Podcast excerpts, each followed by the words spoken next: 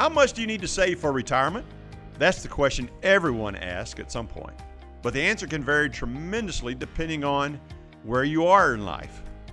If you're starting saving at 25, you need to put away about $522 a month with a 6% return to have at least $1 million in retirement. If you wait until you're 30, you need to save $725 a month. If you wait until you're 35, that figure goes up to more than $1,000 a month. But wherever you are in life, it's never too late to start. And today on the Mach 1 Market Moment, we'll take a look at the very first steps you should be taking toward managing your money for a better tomorrow.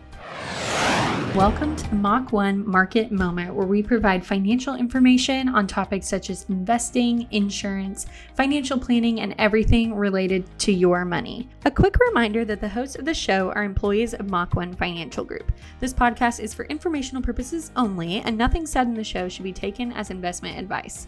Employees and clients of Mach 1 Financial Group may maintain positions in the securities or strategies discussed. We upload a brand new podcast every Thursday, so be sure to subscribe to our show so you never miss an episode. Also, follow us on all of our social media platforms. We are Mach 1 Financial Group on Twitter, Facebook, LinkedIn, and YouTube. If you have a question you want us to answer here on the podcast, just send an email to podcast@mach1fg.com. If you want to learn more about your financial future, you can schedule a free consultation with any of our advisors here at Mach 1 with absolutely no obligation. Just head to mach1fg.com for more information. Welcome to the Mach 1 Market Moment. Today we're taking a step back and looking at retirement from the eyes of someone just starting out. That could be you. It could be your kids. It could be your grandkids. Or it could be even be a friend. If you know someone who's at the beginning of their savings journey, this is a great episode to share with them. Okay, guys, we're going to be talking about the baby steps. Those we are SmartVestor Pro, and Dave Ramsey's famous for creating the baby steps. How you're supposed to be saving, things you're supposed to do to be successful, and live like no one else. So later on, you can live like no one else. I know that we're, like I said, the SmartVestor Pro. I've actually taught the Financial Peace University for over 18 years, so these things are imprinted on my brain. So let's start off. Baby step number one. Eli, you probably good at this, so you're early in your journey in saving. So what is baby step number one? Well, it's saving an emergency fund. It depends on where you're at. Most likely most of the listeners here, what we would always recommend is 3 to 6 months worth of your expenses. But how do you get that number if you don't know your expenses? Well, you're going to have to figure out your expenses. So it's 3 to 6 months of your expenses. If you spend $5,000 a month, the minimum we'd say is $15,000. Eli, the key point there is expenses. Some people will come in and say, well, I need to save 6 months of my income. No, of your expenses. And you only know your expenses if you do a budget. Yeah. So, and to clarify, though, Mike, for a lot of Americans, their monthly expenses is their monthly income. So that is true. Or the number is very similar. But if you don't know a budget, you really don't know that. So right. You do your budget. Like Eli said, if you have a $5,000 a month expenditures, then 6 times 5 would be $30,000. See, he's good at math. Quick math. So you'd have $30,000 just sitting in cash in an emergency fund. Okay. So now, why do we do an emergency fund, Matt Walton? Well, I mean, there's a lot of reasons. One that I often touch on is if you're someone who's taken the next steps, we'll get into in a minute, but you've invested and you have money invested, having an emergency fund can be one of the most important pieces to that plan because it can help keep you on track when something comes up, right? And keep you from having to dip into your investments or sell a position when the market's down because your HVAC went out at the house. Like the emergency fund is what helps keep you on course and on track. The other side of it is, well, if you lose your job or if, life that happens. It happens to all of us at different points in time. And just having the financial means necessary to support you and yourself and your family through those kind of volatile times is important and helps keep you from going out and getting into more debt.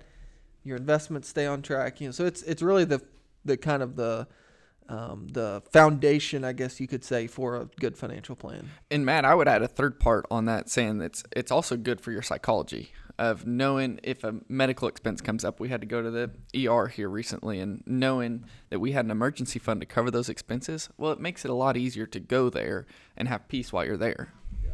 And this was never more true than 2020. The market tanks, a lot of people lose their job, they're out of work. If they've got that emergency fund, man, they feel a lot more calm about what's going on. If you don't have that emergency fund, well, if you didn't, you know how that feels, and it's not a good feeling. So you need to have that emergency fund to have that cushion between you and life. And a lot of folks will say, well, what do I do with that emergency fund? Can I invest it? No. No.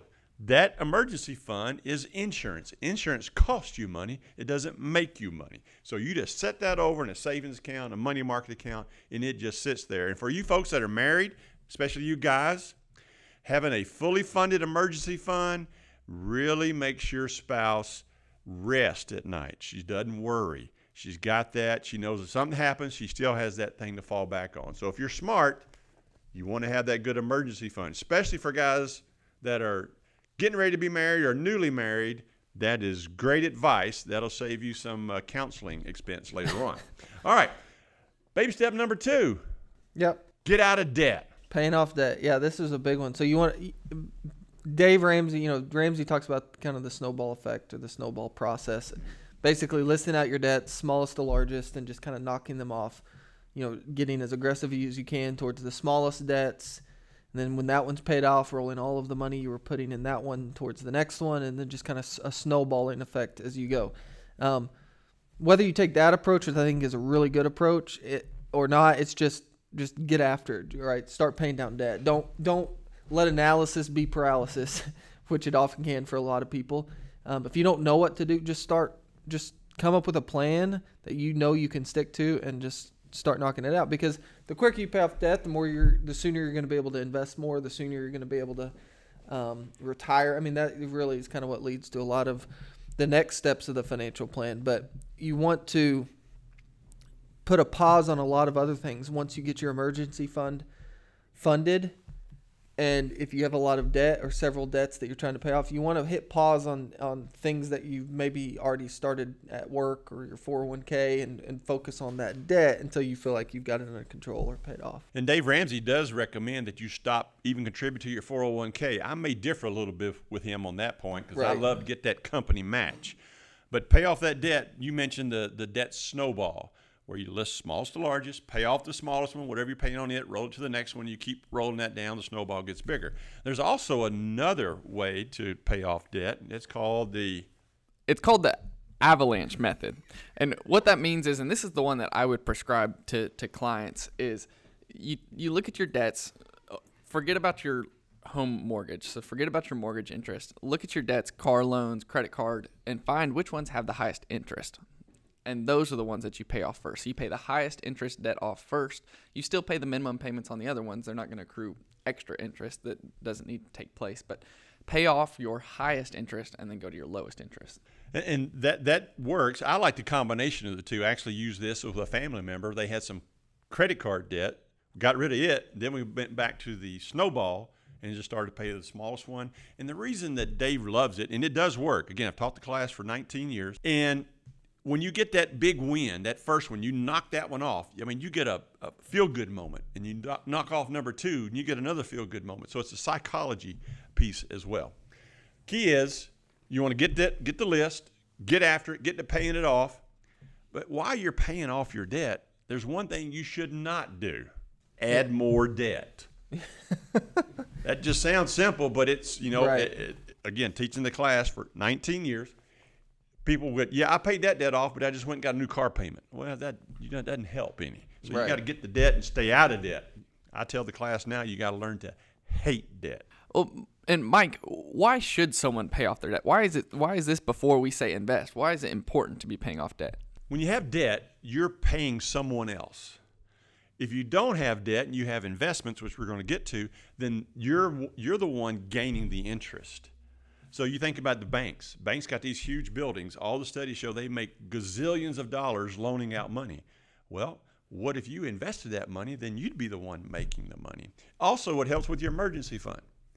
So if your $5,000 in the example we used earlier includes your debt, and if you have all your debt paid off, now your normal expenses may be $3,000, and 3 times 6 is only $18,000 versus $30,000 for an emergency fund. So it really helps out with your cash flow. The only person debt's good for is the person that's loaning it to you. They're the ones that's making hay. Next baby step. Now that we've got emergency fund, we're completely out of debt except for our mortgage. Now we need to start planning for retirement. All right, Matt, retirement. How much should somebody be saving for retirement? Yeah, I mean, the answer here is always, obviously the more the better. I mean, so if you can save half your income, by all means, save it. But most people can't. So trying to set a target of how much should I be shooting for, kind of minimum. And, Dave Ramsey talks about 15% being kind of the target. Save 15% of your income. But I always said, don't stop there. By all means, if you can save more. But that's a great place to start looking at what actions can I take now to get to that 15% as quickly as possible. 15% is it's a big number for a lot of people, right? That can seem like a lot, especially if you're one that's not used to it, saving or investing a lot of money. And so just taking the steps is necessary to start working your way there as soon as possible. And I think if you're at least doing the 15%, you'll probably be in great shape long term.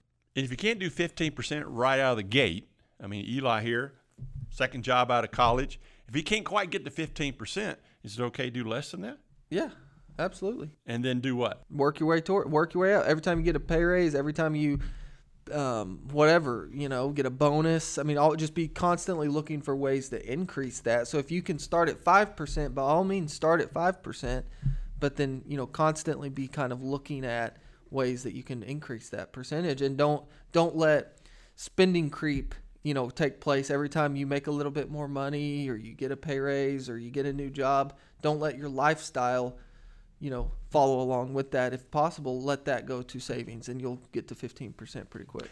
I do an example. I teach financial peace to guys that are coming out of prison now down in Springdale, and I do an example with them with a couple making $50,000 a year from 30 to age 65, $50,000 a year. That's all they ever make. And they save 15%. When they retire with a company match, they have almost $2 million. And the guys, their mouths just drop. And the math is there. If anybody wants to challenge, come on in. I'll show you. We'll go through the math. But you can do it, 15%. And they end up having more income in retirement than they do during their working years. But, again, 15% is the goal, and it does not count the company match. And why do we say that? Well, if you remember during the pandemic, a lot of companies around here stopped the company match. Yeah, yeah. And if you were planning on that, you would have been short. So you do your 15%, and if they can kick in another whatever, that's gravy. One strategy that I've seen some people use here in Northwest Arkansas is if there's a bonus coming in your salary, so you typically live on your salary month to month, well, then there's a bonus coming, and they'll ramp up their 401K contribution, say 50%, so a $10,000 bonus, $5,000 of that goes to their 401K. And so that ups their percentage for the year, and not something that you should bank on, but something that you could do is know when your bonuses come in, up your percentage that you're going to contribute to 401K, and that really will help. That definitely helps, and it saves them on taxes too, because their bonus is usually taxed at a higher rate. So, good point. Now, strategically, we save for retirement before the next baby step. On purpose, you save for retirement before you do college planning. So, I'm getting ready to retire in January. If I go to the bank in January, when I'm getting ready to retire, and say, hey, I'm ready to retire, I want to borrow some money to retire on, Matt, what are they going to tell me? No. Sorry, you don't have any income to support it, and so yeah, it's gonna be hard. And this is one thing I see it all the time. I know you do too. We're both parents. You want to take care of your kids, but I tell clients and people all the time, the best thing you can do for your kids is take care of yourself first. Save for yourself. Make sure your own financial situation is taken care of, because it may make you feel good to pay for their college and to do things and save as much as you can for their college. But if you end up later in life having, end up having to support you, I promise you they're going to be thinking, well, I wish mom and dad would have just saved for and taken care of themselves. I could have figured out college. And to your point, Mike, they can easily go, and people are just chomping at the bit to give them loans for college. So not that we're encouraging that, but it's not any issue whatsoever if they need to go borrow a little money to get themselves through school. That's not a problem. They have the rest of their lives to get that taken care of. But you, as someone who's getting older and focusing on taking care of yourself first, and I spend a minute kind of hammering that home because I see it all the time where clients will come in and they're barely scraping by for themselves, and then all their questions are how we got, you know, we're saving for the kids' college, we're investing here, and it's like we got to backtrack and get back on course here. So, but college funding is the next step. Once you've invested that 15% and you're on track and you're doing what you need to do to take care of yourself, looking at your kids or grandkids or whatever college that you're wanting to help out with is kind of the next step in the Ramsey process. And just to back up on the save for your retirement first, is kind of, that's why the airlines say when it's time to put the oxygen mask on, who puts them on first? Yeah. Well, you put them on first, and then you put them on the kids. If you don't, there won't be any you to help the kids. So take care of your stuff first. All right, college funding. All right. So you talked about student loans. Yep. We don't like student loans. Student loans are the only thing you cannot bankrupt. They'll take your Social Security to pay that student loan if you have it at that point in time. So what would be a good thought process for parents that want to save? I mean, Eli, we were talking early. For your future children, which you don't have any yet, you're thinking about college funding. What would you do? Well, you have several options that you can do with college funding, but for the sake of this podcast, I think that the reason that we're talking about it is just know that college funding should come after you invest for retirement. We have other podcasts that talk about the specifics on what you can do for college funding. You can go back and find those. But for now, just know, first you pay off debt, you save your emergency fund, you invest for retirement, and then it's college funding. And, you know, if you do all these baby steps we're talking about, and let's say you never got around to saving much for college, and now your kid's in college. Well, if you do this baby steps, you're going to be out of debt. You're going to be saving for retirement. You may or may not have your house paid off, which we're coming to next. You may be able to cash flow it at that point. Yeah, you don't. Yeah, to help your kids, whether you're flat out paying for it or just helping them, it doesn't mean you have to have this big giant number there the day they graduate high school, right? So to your point, Mike, if you've got an extra $1,000, $2,000 a month of cash flow on top of what you're investing because you've got your debts paid off, by all means, I mean you can still help the kids get through college. So yeah, I'm a big advocate of prioritizing college funding and savings for sure, but not letting it creep up to the top of the list, which is easy for a lot of people. So after college funding, then we get on to paying off your house early. Now, today, interest rates have been like all-time lows. They're starting to creep up. So you hear a lot of people saying, well, I want to keep that for the tax write-off. Well, if you know anything about Dave Ramsey, he'll use this famous example. If you pay $10,000 to the bank to get $2,500 tax deduction, you could get that same tax deduction if you gave the $10,000 to a charity. You don't have to have a mortgage to get a tax deduction. Yeah, no, it's a great point. I mean, I don't think tax deduction or no tax deduction, I mean, there's no one thing or specific reason of why it would make sense to keep debt versus pay debt off, right? And there's a reason, though, that paying off your home is here at the tail end of the list, right? We've already started investing. We've already started saving for college. So I think even Dave, you know, agrees in that, you know, this shouldn't be priority number 1, 2, 3, 4, you know, or even 5. I mean, this is towards the bottom, but it still needs to be a priority. It still needs to be on the list, and it needs to be something that I always really make sure, you know, are we at least in the worst case scenario on track to have the home paid for before we retire?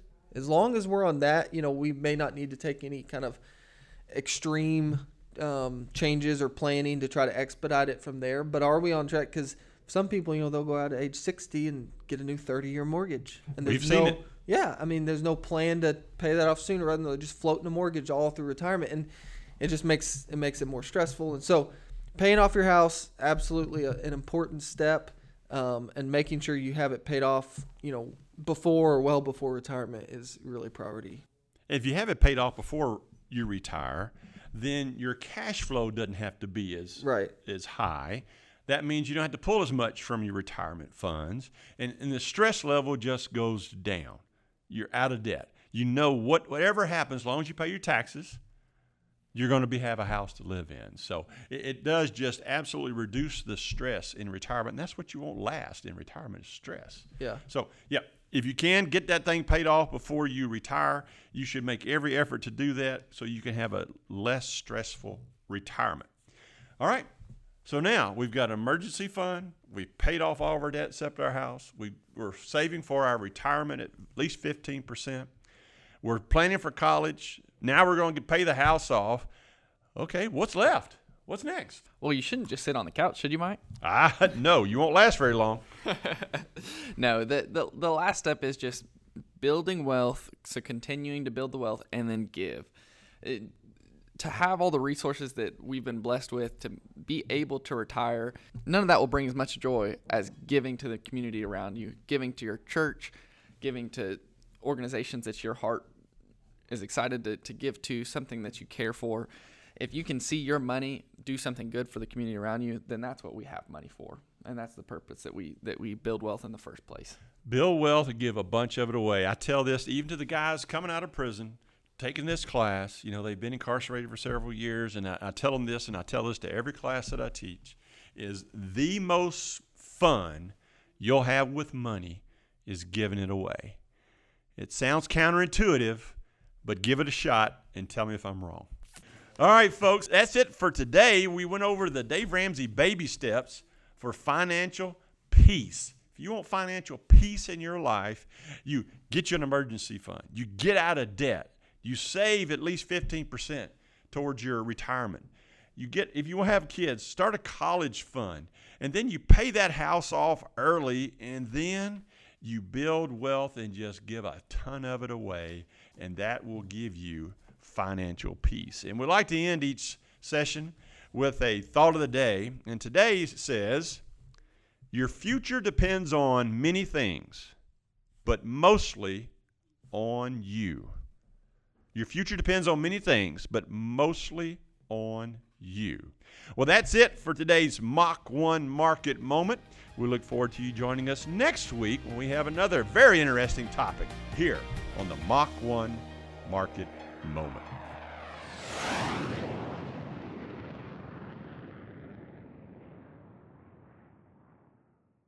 Mach 1 Financial Group, Inc. Mach 1 is an SEC-registered investment advisor located in Bentonville, Arkansas. Mach 1 may only transact business in those states in which it maintains a notice filing or qualifies for an exemption or exclusion from registration requirements. SEC registration does not constitute an endorsement of the firm by the Commission, nor does it indicate that the advisor has attained a particular skill level or ability. Past performance is not a guarantee of future results. All investment strategies have the potential for profit or loss. The information presented is the sole opinion of the speaker and is not meant to be investment advice. Mach 1 does not provide tax or legal advice. You should speak with your tax or legal advisor regarding your specific situation. For full disclosures, please visit www.mach-1financial.com/disclosures.